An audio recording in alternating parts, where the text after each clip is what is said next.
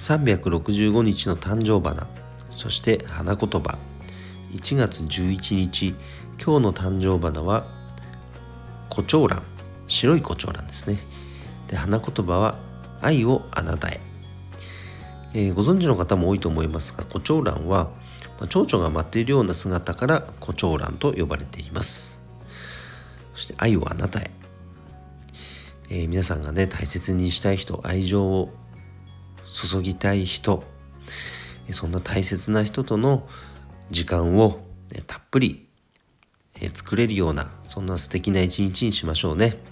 3連休最終日も素晴らしい一日をお過ごしください。それでは今日も一日頑張ろう。よっちゃん社長でした。バイバイ。